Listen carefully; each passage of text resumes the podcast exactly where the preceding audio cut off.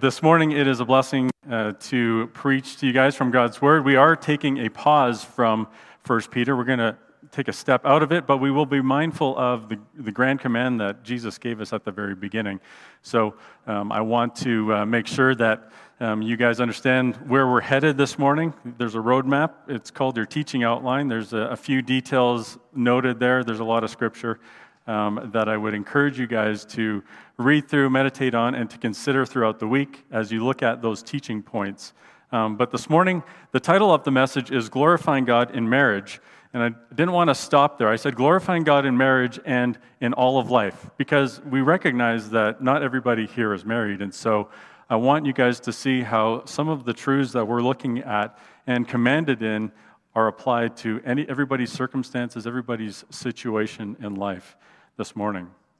So the question then is asked is, how can we glorify God in our marriage roles? God has given us some specific roles as husband and wife. In the last two weeks, we've seen from First Peter on what God has commanded within those roles. Last week was a very um, a brief passage. It was one verse, but it was loaded. And uh, it led us into further um, considerations of what God's Word has for us as husbands.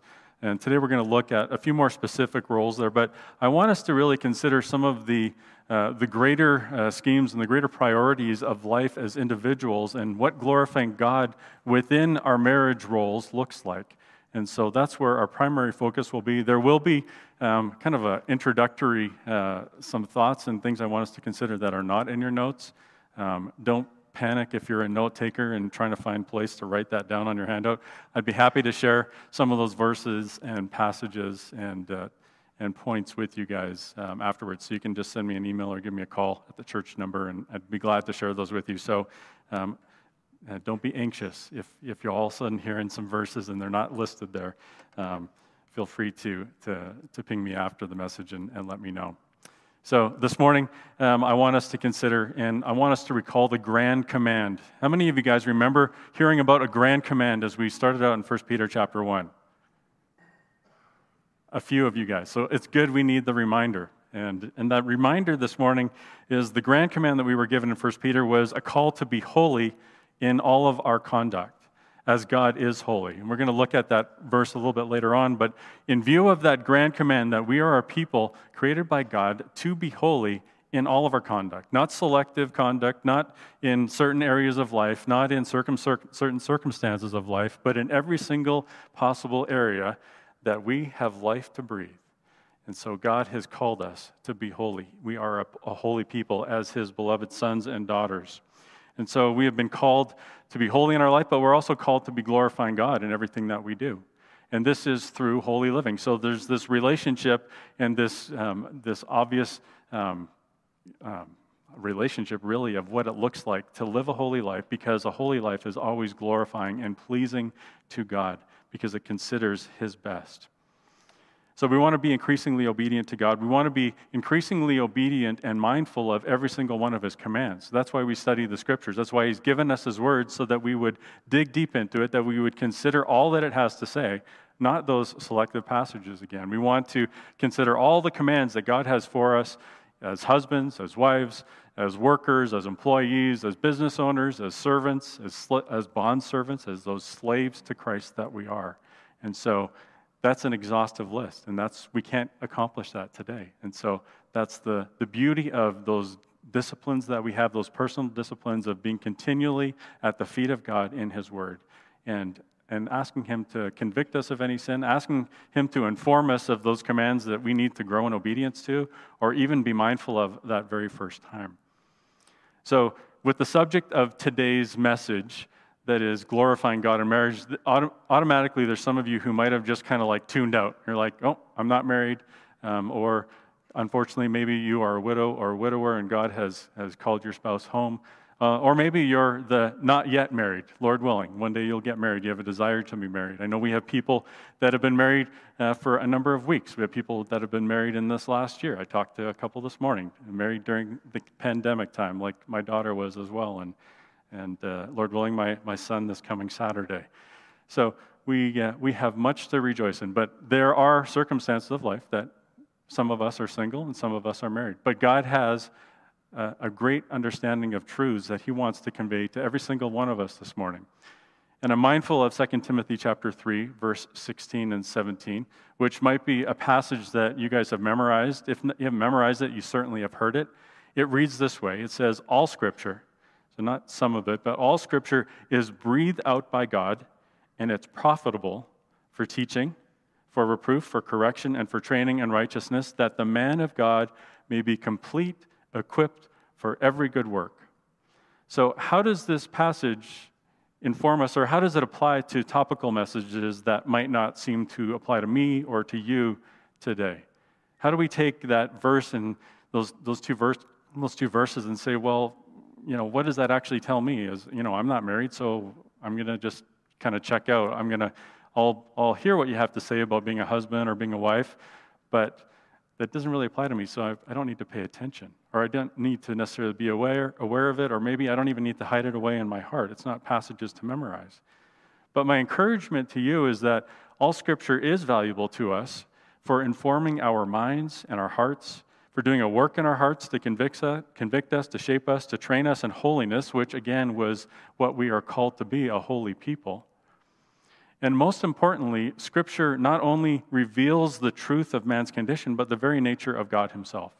So as we look at topics that seem not to apply to us, we grow an understanding of who God is. We grow an understanding of his design for all of us, his design for his creation.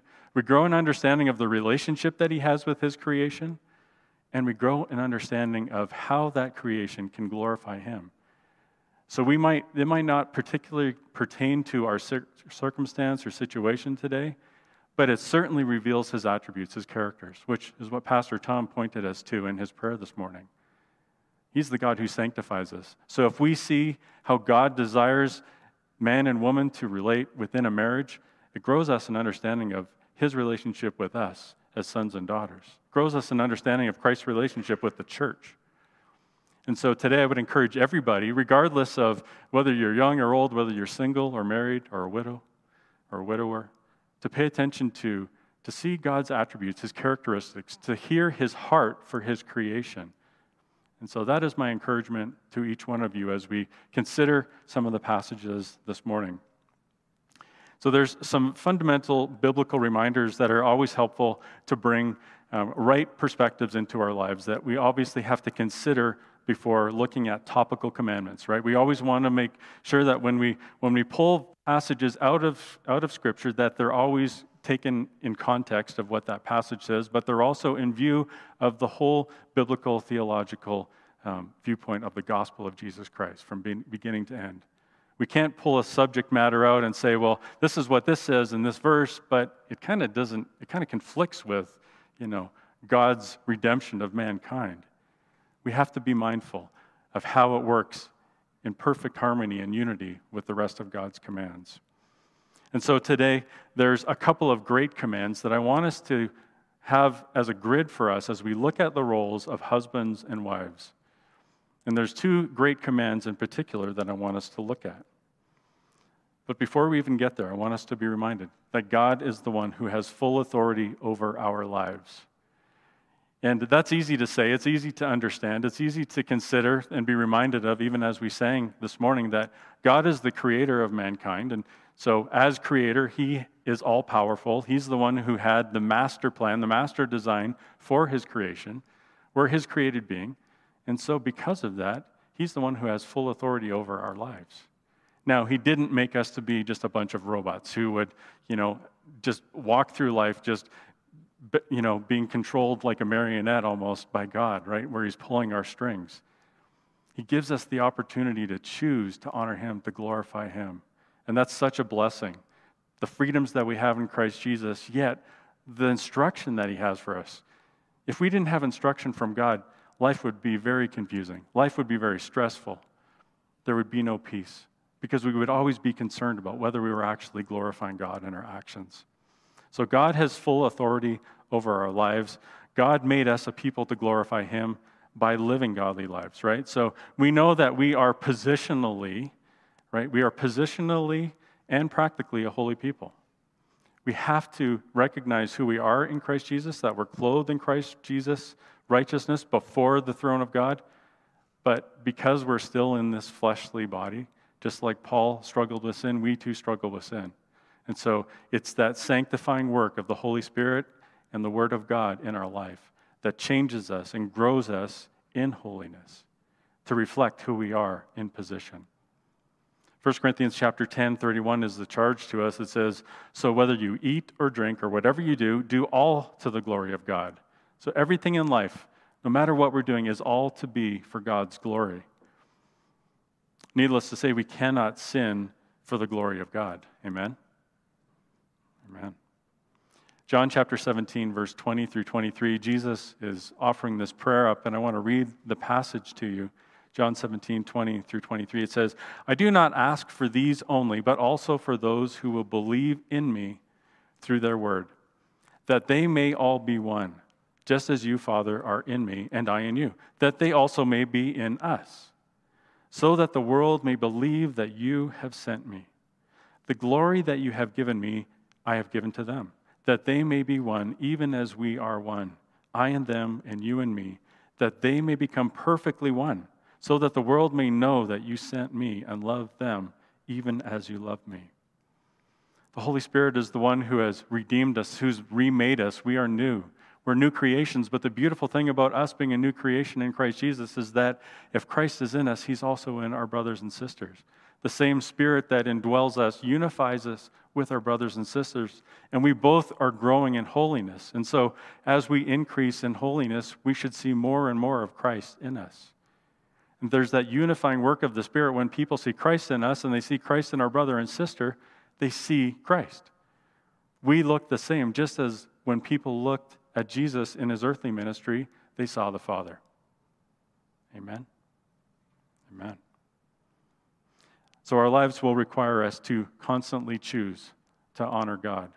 So we know that he has full authority in our lives. We know that we are his creation, that we are a people who have been made holy and who are supposed to be increasing in holiness. But in order for us to increase in holiness, we have to make choices. We have to make choices that either honor the Lord or are for, are for ourselves. So we know that when we choose things that are fleshly, when we choose things that are prideful and build ourselves up rather than make much of Christ, it's dishonoring to the Lord. So in our roles as husband and wife, we're making choices constantly. We're choosing whether we respond, how we respond, the tone that we respond, the things that we do, the ways that we serve or choose not to serve, the ways that we lead or actually don't lead, the ways that we're passive or maybe maybe aggressive or passively aggressive with our spouse. God has given us a tremendous ministry within our marriages to make much of God, to point our spouse to Christ Jesus by example and by our words, and through the word of God himself. So relationships, especially marriage relationships, are opportunities given by God to fulfill his purposes amongst his creation. So we are his ambassadors. We are his ministers of reconciliation. We we have the opportunity to reflect Christ in all that we do and all that we say, and there's no relationship that we have that is more pointed in that than marriage itself. We spend more time with our spouse, Lord willing, other than possibly the workforce, um, than others. Those are relationships that we choose to be a part of. And so, what are God's purposes for us? Well, we have the Great Command, right? I want us to think of the two commands that he's given us. The Great Command, found in Mark chapter twelve, and we'll go ahead and turn there this morning. Mark chapter twelve, verse twenty-eight through thirty-one. It's a passage we're all familiar with. We taught through Mark not too long ago. These, this passage should be written on your heart. It, it should be something that you meditate on, consider uh, constantly. This is a passage where Jesus is being challenged to, um, to give an answer. They're trying to trap him, yet he answered with the wisdom that is from above. He answered with the wisdom from God. Mark chapter twelve, verse twenty-eight through thirty-one says this, and one of the scribes came up and heard them disputing with one another, and seeing that he answered them well, he asked him, which command is the most important of all? Jesus answered, the most important is, Hear, O Israel, the Lord our God, the Lord is one. And you shall love the Lord your God with all your heart, and with all your soul, and with all your mind, and with all your strength. The second is this: you shall love your neighbor as yourself. There's no other commandment greater than these. We're told also that if we fulfill these two commandments, we've, we're fulfilling all the rest of the commandments. These are the two commandments that God has called us to do. God didn't just call us to love the Lord our God with all of our heart. He didn't stop there. He didn't say it's just a heartfelt love, which would be helpful, obviously. If it was heart, out of the overflow of your heart, your mouth speaks. That's what we would be proclaiming.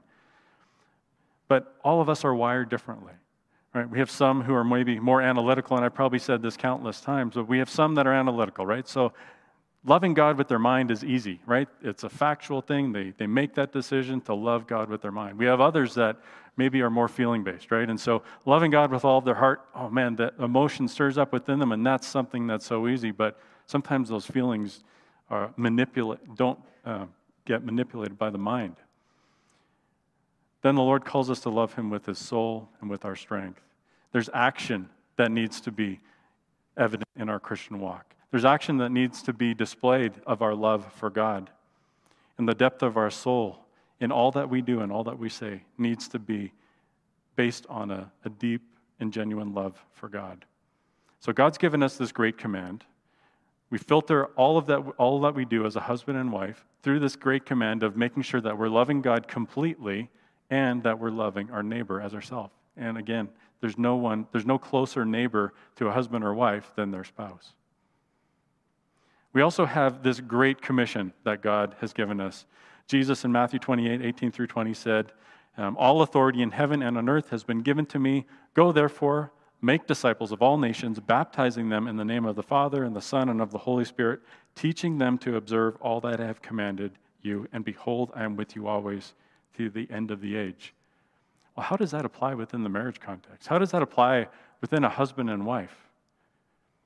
I would hope that you would recognize the tremendous discipleship opportunities there are within a marriage. Last night at our Koinonia group, we talked about that. We talked about the many ways that husbands are responsible for the discipleship in the home, and that includes washing their water with the Word of God, appointing them to the Word. It includes the wife even passively being a sanctifier in the in the marriage, right? Where things are, are said, where actions are available for the husband to recognize his own sinfulness. And sometimes it's it's unintentional of the wife, and vice versa, the husband of the of the wife, where there's this sanctifying work that is being done within the marriage, within the home, of God actually maybe bringing your own sinfulness aware to you by seeing it within your spouse. So we ask the question, you know, what would that biblical truth look like in my life? What would obedience to God look like, look like in my life? Well, we might see that obedience exhibited in our, in our spouse and go, oh, I need to be more obedient to God that way. But in my life, it's going to look like this, in obedience to God's word. So we've got the great command, the great commission, and it seems like a daunting task. It seems like it's almost impossible to do. And and by in, a, in and of our own strength, it is impossible to do. That's why the, the Lord has given us his spirit, right? He's given us his word. There's another great in God's word, and, and I would call it the great exchange. It's, it's a way that people refer to the work of Christ, the exchange of Christ for us. Second Corinthians chapter five, twenty-one outlines the purpose of Christ. He says, for our sake, he made him to be sin who knew no sin. God the Father made Jesus, the Son of God, to be sin. Jesus was fully obedient to the Father without any sin, but God sent him because of his love for us and because of our need of saving. Our sake, he made him to be sin who knew no sin, so that in him we might become the righteousness of God. I said before, we are a holy people positionally, and that is because of the work of Jesus Christ, of what he has done, what we sang this morning, of his work on the cross that sanctifies us, that it was our sin that he took, that he was the one who paid that atoning sacrifice. He's the one who made that full payment for our sin. Praise the Lord. I want us to turn to Romans chapter six this morning. I want to read a passage that, again, reminds us of practical Uh, Christian living or active Christian living. It's going to be Romans chapter six, uh, starting in verse six this morning. I want us to see again the work of the great exchange of Christ in our life. Romans six, starting in verse six. We know that our old self was crucified with him in order that the body of sin might be brought to nothing, so that we would no longer be enslaved to sin, for one who has died has been set free from sin. Now, if we died with Christ, we believe that we will also live with him. We know that Christ, being raised from the dead, will never die again. Death no longer has dominion over him. For the death he died, he died to sin once for all, but the life he lives, he lives to God.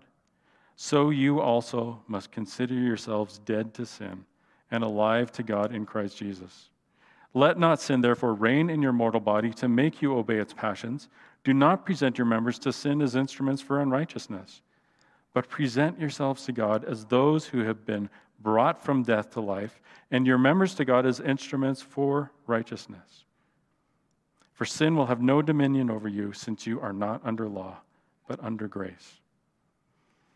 So our old self was crucified with him in order that the body of sin might be brought to nothing, so that we would no longer be enslaved to sin. We're no longer slaves to sin. So God has given us the power and authority over the, those consequences, the dominion that sin had over us. We're free from that.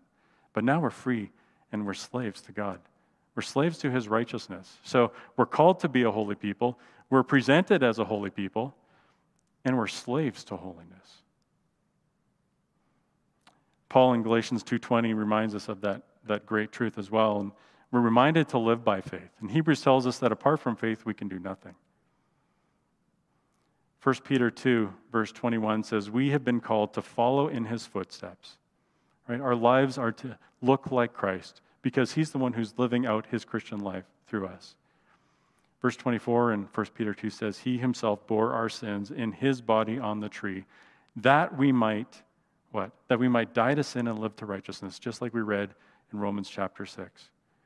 Christ died for our sins, not only to save us so that we can spend eternity with him, but he gave us a new purpose for living here on, here on earth. It was that we would no longer be enslaved to sin, so that we would be slaves to righteousness.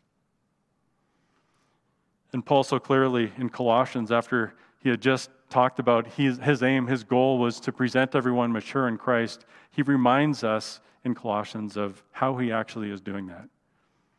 What does he say? He says, for this I toil, and that is presenting everyone mature in Christ, for this I toil, struggling with all his energy that he powerfully worked within me. Paul didn't claim to have the energy and the strength and the wherewithal within himself to be able to actually live out these functions of making disciples. He was relying fully and completely on the strength that Christ would give him. It's the same way within the marriage. The roles that we play as husband and wife, the roles that we are commanded to do, we rely fully and completely on the work of Christ in our life, the power of his Holy Spirit. So our purpose in life doesn't change when we get married, right? We don't have this new purpose. We don't have a purpose that says, well, now you don't have to glorify God all the time. You need to, you know, be faithful in your marriage and do all these certain tasks. No, you need to be glorifying God in your new tasks, in your new responsibilities and the new roles that you have. So there's a realignment, there's a shuffling of, of order of the responsibilities that we have. And again, so marriage is this opportunity for us to fulfill the greats, the great commandment, the great commission, and we can only do it by the great exchange of Christ living in us and through us. All this, all this to say, let's look at the teaching outline. Okay. Title, Glorifying God in Marriage and All of Life. Point number one in your outline, and there's a fill in the blank here. God created us to glorify him regardless of any earthly cir- circumstances, no exception. Right? God created us to glorify him. There's no exceptions. There's no, there's no clauses that say you can, you have to glorify him except, you know, asterisks if this happens. There's, there's just no possible area of our life that God excludes us from needing to glorify and bring honor to his name. That's a great encouragement because we don't have to filter. It's like, oh, is this one of those times where God says I don't have to glorify him? No, we always need to glorify God. Now, what that looks like in that circumstance and situation is critical to look at God's word and see what command does he have specifically for us. Now, sometimes we might struggle to see a specific command, but that's where we consider those greats. We go, well, how can I love God completely through this? How am I actually loving my neighbor through this? How am I fulfilling the Great Commission? How am I making disciples in this opportunity? So God has created us to glorify Him with our whole life. There's some verses that are noted there, some we've looked at already. Matthew five sixteen says, "In the same way, let your light shine before others." So include your spouse. "So that they may see your good works and give glory to your Father who is in heaven." We have an opportunity to point our spouse to God simply in the works that we do for them, in the ways that we serve the Lord, and in the ways that we fulfill our, our marriage responsibilities, in the ways that we honor the Lord. It leads our spouse in worship of God, giving Him glory. A couple of points I want us to consider under this truth. The first one is that God is the one who gives us strength to overcome sin and adversities and for everything for godly living. Some of the passages that I want to just speak over us this morning are found in Psalms and Colossians that I mentioned. Psalm twenty-eight, seven through eight says, "The Lord is my strength," right? As Paul reminded us, we, we can't be strong enough in our own to live a life that is pleasing to God. There is no one who does good, not, no, not one. So the Lord is my strength. He is the strength of His people. Psalm one twenty-one, one through two answers the question where the psalmist says, "Where does my help come from?" From the Lord who made heaven and earth, the one who has authority, the one who has full power over you, His created being.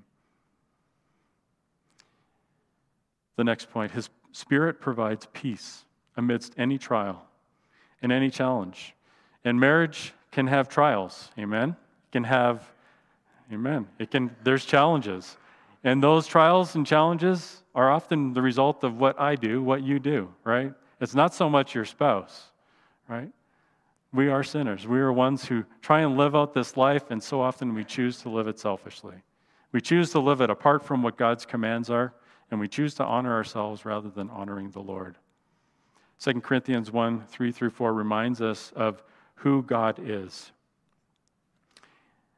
It says this, it says, "God is the Father of mercies and the God of all comfort, so that we might be able to comfort those who are in any affliction with the comfort with which we ourselves are comforted by God."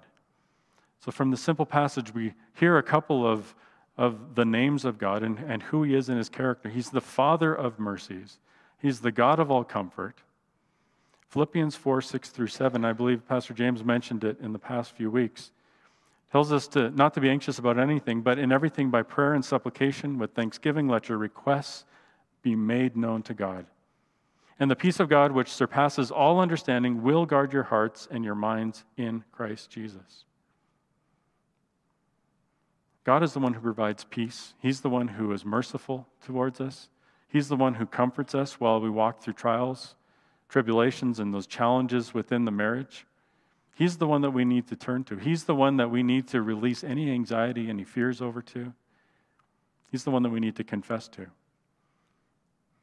So not only is God the Father of mercies, the God of all comfort, but He's also the God of hope, right? As He grants us mercy, as He gives us comfort, He also gives us hope. Romans fifteen, thirteen says, "May the God of hope fill you with all joy and peace in believing, so that by the power of the Holy Spirit you may abound in hope."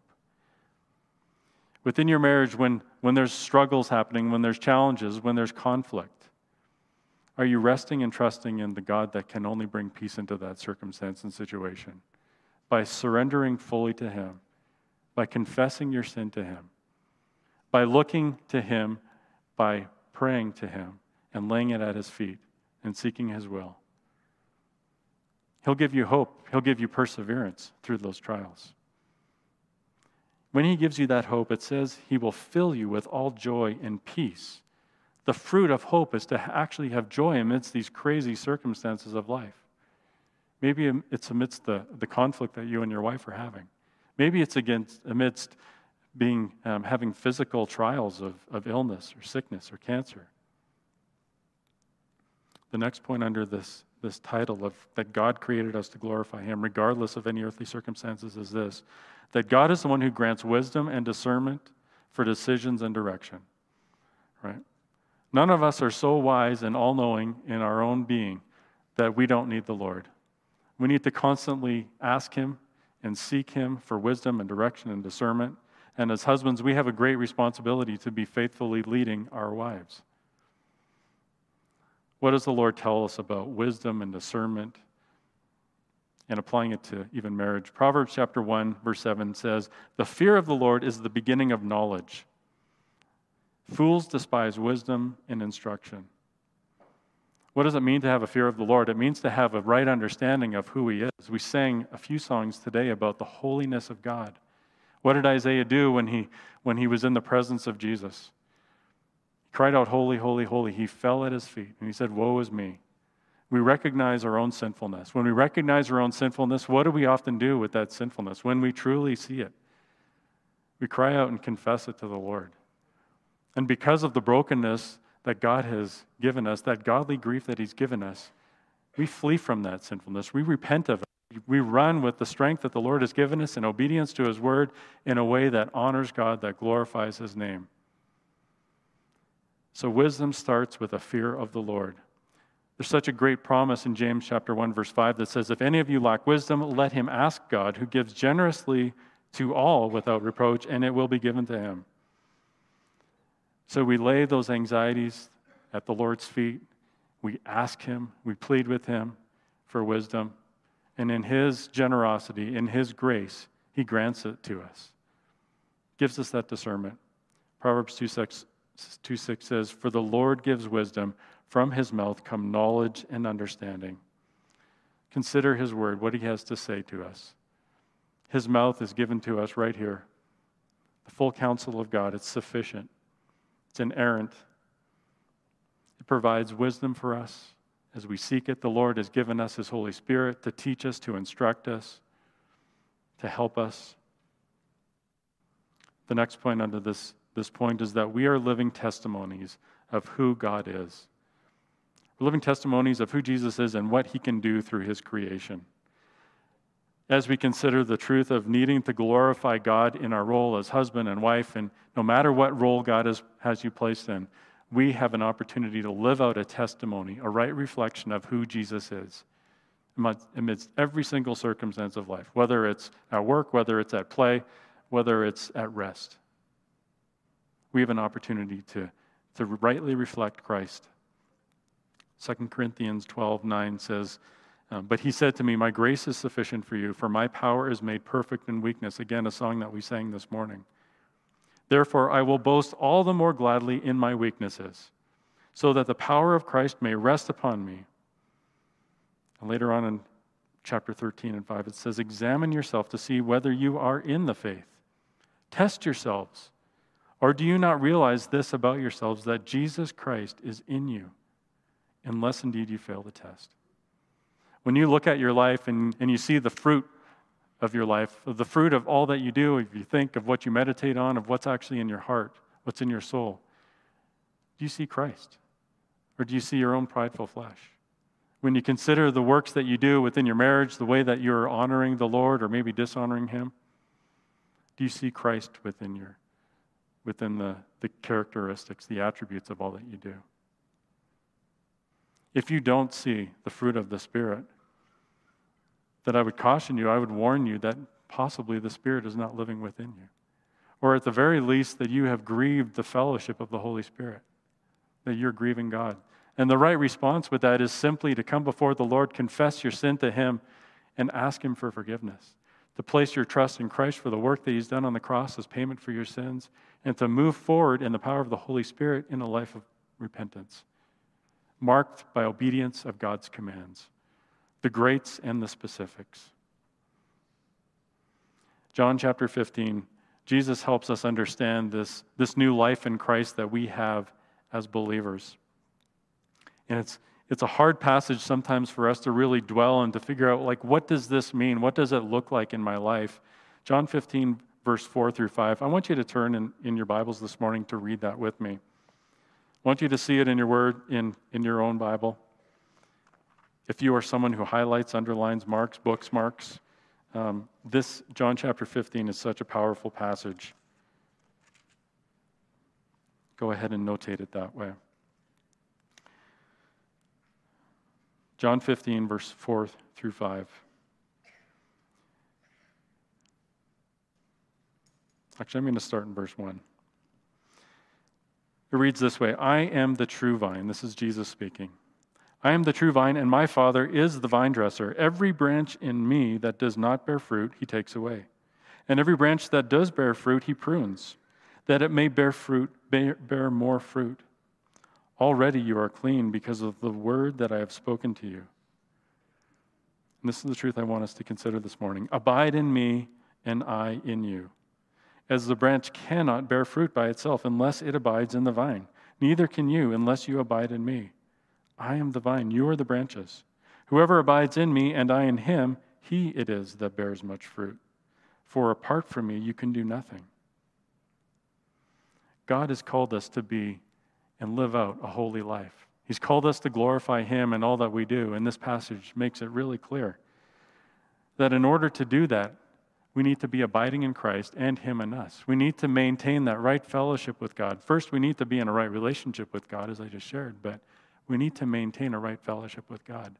Whether you're a husband or a wife or not married, the Lord is calling you to abide, to dwell with him, to have that sweet fellowship, that sweet communion that Christ wants to have continually with you, to be constantly in prayer, to pray without ceasing, right? To be meditating on the truths of God, to be worshiping God, to be praising the Lord God together. That's the joy of who God is, how he has equipped us. He saved us. He's given us a hope for today. So we're living testimonies of who Christ is, especially within our marriage relationship. God has given us a great gift in marriage. Amen. Amen. Number two, relationships are always opportunities. Fill in the blank, they're opportunities. Relationships are always opportunities to live out God-designed and God-given roles and responsibilities. Now, in today's society, there's so much confusion, right? About absolutely everything, about identities, about roles, about um, things that um, this world used to have a clear definition of. It seems to be moving left and right and, and totally rebranded. God's word never changes. And as I've said before, it's sufficient, and it teaches us, and it instructs us. And so we turn back to what God's word says. His role for husbands and wives hasn't changed in the last two thousand years. It looked the same then as it is today. Circumstances of life change. We have different challenges possibly, but the root of them are, are the, the same root that we had before. The pride of life, of sin. So relationships are always opportunities to live out God-designed, God-given roles. I want us to turn back to First Peter chapter one, verse thirteen through sixteen. That charge that the Lord has given to us, we call it the Grand Command. First Peter chapter one, verse thirteen through sixteen this morning. I want us to refocus on that.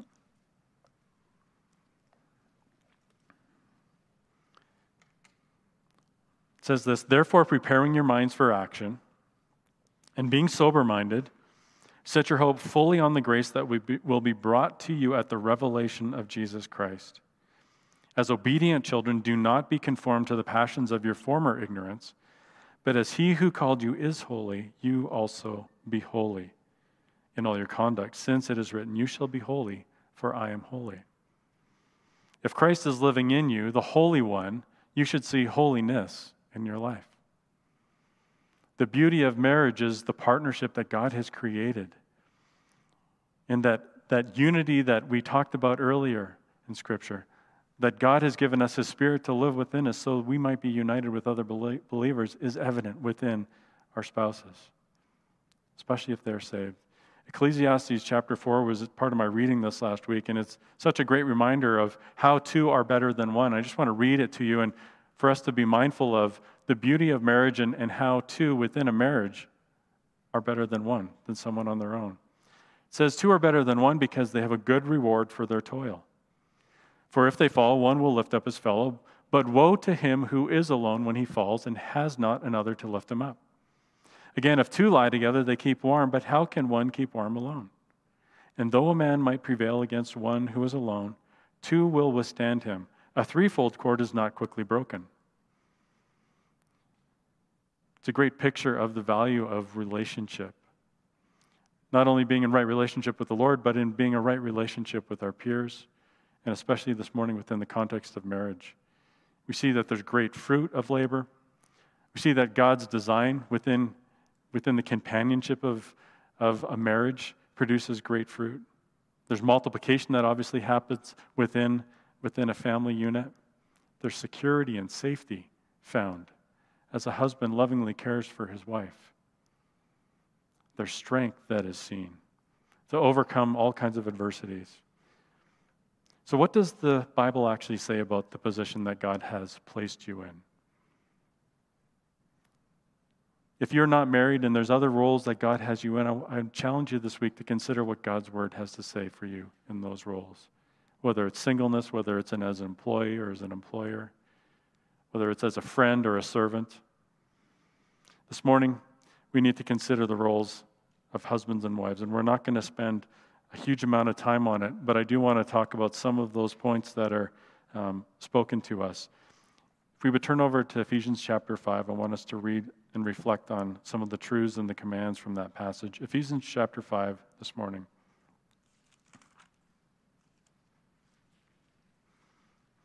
We're going to start our reading in verse twenty-two.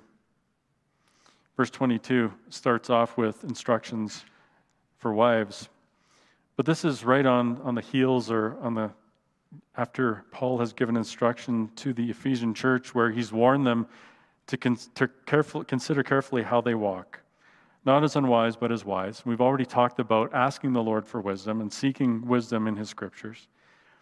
The Lord also challenges them to make the best use of their time because the days are evil, to have a right priority of all the things that God has in front of you. He says, don't be foolish, but understand what the will of the Lord is, so to seek out the Lord's will in your life. He encourages each other to address each other with psalms and hymns and spiritual songs, singing and making melody to the Lord with your heart, giving thanks always and for everything to God the Father in the name of our Lord Jesus Christ, submitting to one another out of reverence for Christ.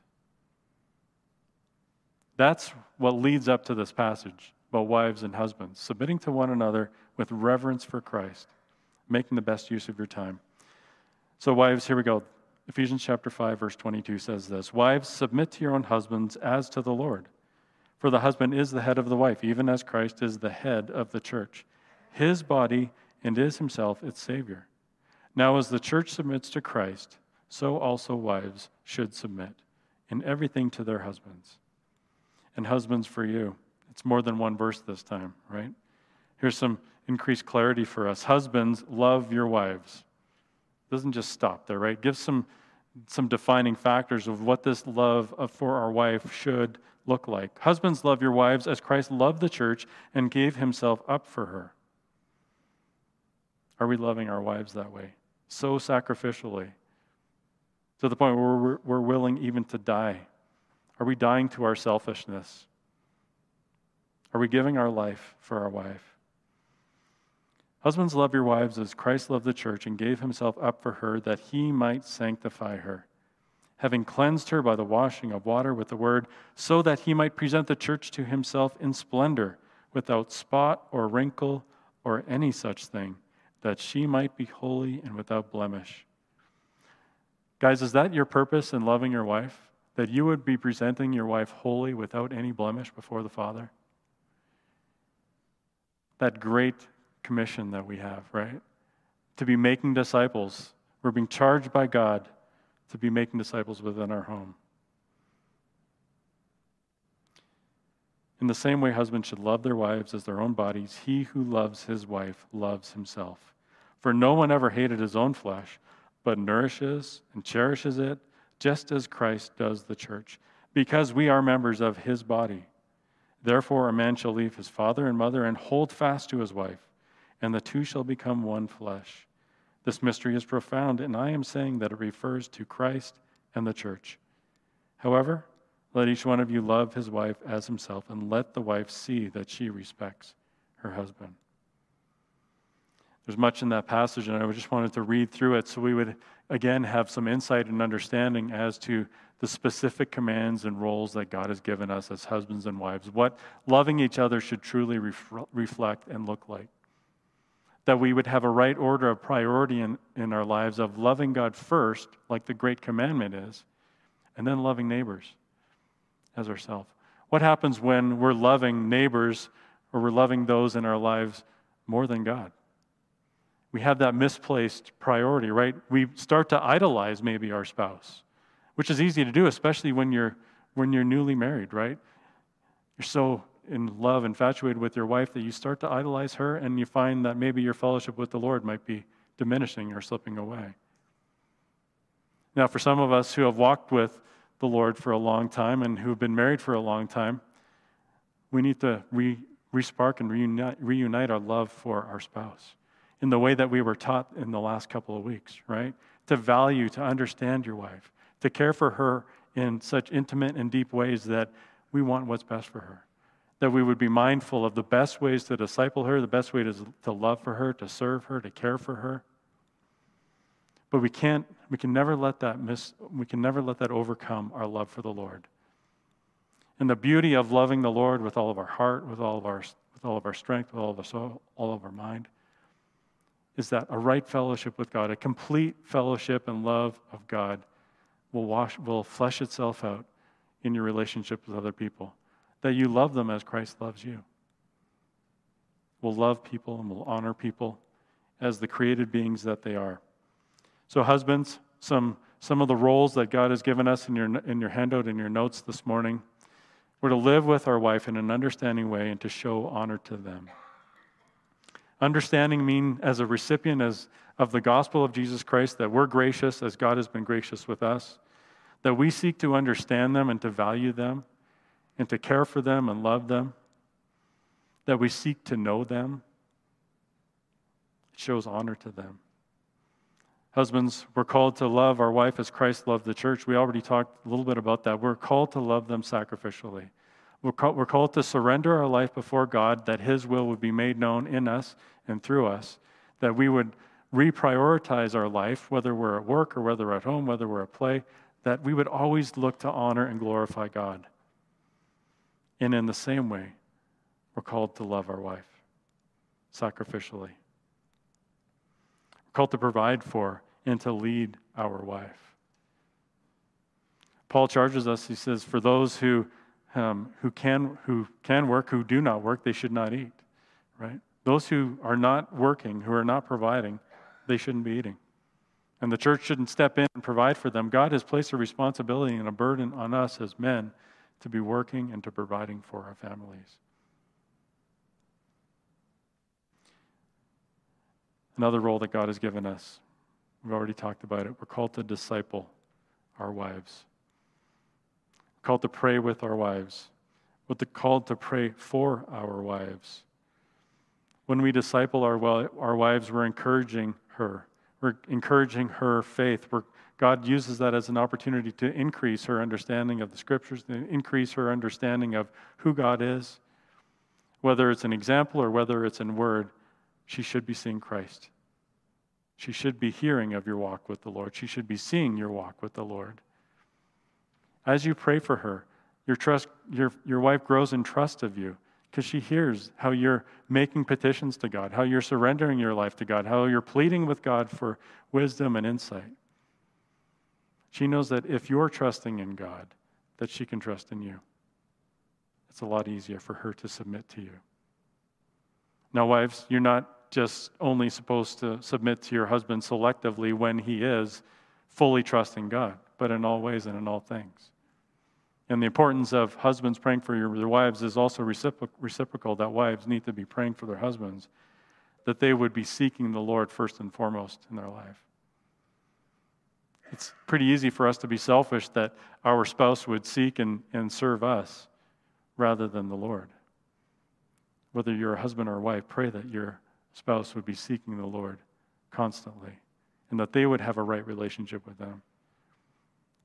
If you're the spouse that makes the meal and you haven't been able to spend time with the Lord yet that day, then hopefully your spouse will take that burden off of you and encourage you to go spend time at the feet of Christ in His Word, or maybe even lead you in it as well. So wives, you're to be subject to your own husbands, right? That's where the selective part comes in, right? Don't, don't choose another man to follow or another, another man to submit to when God has given you a husband, A perfect husband for you he has given you. We're to be respectful in words and conduct of your husband and the Lord, as First Peter charges. Wives, you are to be a helpmate. Genesis chapter two reminds us of that. God looked at, at Adam and said, he doesn't have a suitable helper. He created Eve to be a helpmate to Adam. Wives, you have an opportunity as a wife to also disciple other women, as generations of women is focused on. You have an opportunity to share your experiences, your testimony of God at work in your life as a wife with those that are possibly younger in the faith. And encourage you to try and fulfill the commandment of discipling other women as you consider your role as a wife. You're called to manage your households and to give the adversary no occasion for slander. Manage your own households, right? Don't worry about trying to manage somebody else's household. God hasn't given you that responsibility. Praise the Lord. He's, he's taken that burden off of you, right? You look at another house and you go, oh, that one's a mess. I could clean that up. Any, any woman ever look at another household and think that way? I've got something valuable to share with them. No, disciple that person by pointing them to the Word of God. Don't critique them. Come alongside them as a sister in Christ. When we look at Proverbs thirty-one, there's so many tasks that are exemplified there of a godly woman. I would encourage you to consider what those might look like obediently in your life. But the end of Proverbs thirty-one speaks to the greatest thing that you need to be mindful of. You need to fear the Lord. And that's for both husbands and wives.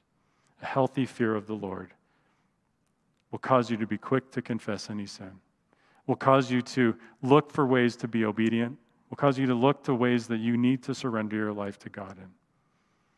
So two questions. How can you be even more obedient to God today in your role? How can you apply the gospel and the love and grace of God to the circumstances you are in right now? There's three points that we'll be looking at, and we'll go through them quickly.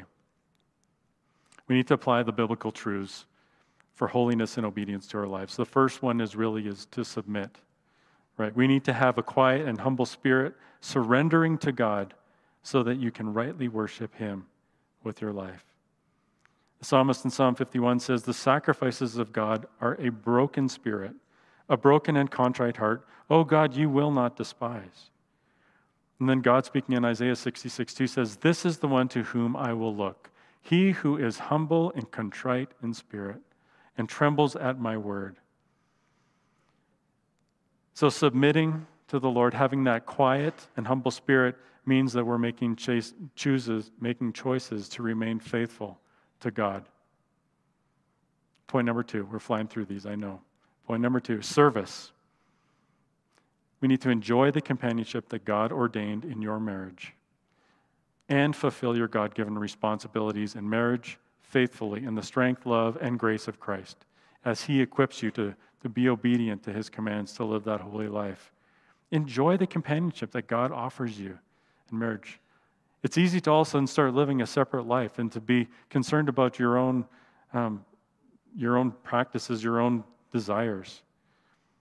Consider that God has united together, you together as one. Enjoy each other. Fulfill what God has called you to do as a husband and wife. Consider others as more important than yourself. Don't be self-serving within your marriage, but surrender yourself and consider how you can bless your spouse. Thirdly, we're called to worship, right? We're called to worship by giving thanks to God for His gift to you of a spouse. Give thanks both in words to God and through obedience of actions. So we're submitting, we're enjoying, we're fulfilling, and now it's time to give, right? And we give thanks to God. Proverbs eighteen twenty-two says, he who finds a wife finds a good thing and obtains favor from the Lord. And we've all heard this verse before, and, and we note the order of the words there. It doesn't say he who finds a good wife finds a thing, right? It's he who finds a wife finds a good thing. Your wife is a good thing. Your wife is a blessing, is a gift from the Lord. She is the perfect wife for you. She's the one that God has, in His will and authority, has given you. What a blessing your wife is to you. Proverbs five eighteen says, "Let your fountain be blessed and rejoice in the wife of your youth." Don't stop being thankful and rejoicing to God for your wife. Some of us have been married for more than twenty years, for twenty-five years, thirty years, fifty years. I know some of you. Keep rejoicing in that good gift that God has given you decades ago. So in all these things, we're to have a complete love of God. We're to love God with our heart, with our soul, with our strength, and our mind. We're to sing praises to the Lord. We're to give thanks to God for his holy name. And when we do that, it's going to affect how we care and love and fulfill those commands that God has given us as a spouse. So what is my charge to you today, this morning? Submit your life fully to the Lord. Surrender your life to him. Choose to love God fully, completely. Serve the Lord with gladness. Gladness. Be faithful to all that God has commanded you, not selectively. Don't steer away from the hard commands, right? But rest and trust fully in the work of Christ within you, the power of the Holy Spirit. Thirdly, worship the Lord in all that you do. Whatever you do, God has created you to be giving glory to him. Be quick to deflect any praise that comes to you and redirect it to God where the praise is rightly due. Even within the marriage, if your wife is patting you on the back, give God the praise and glory. Let her know that it's God who's doing that work in you. She knows it.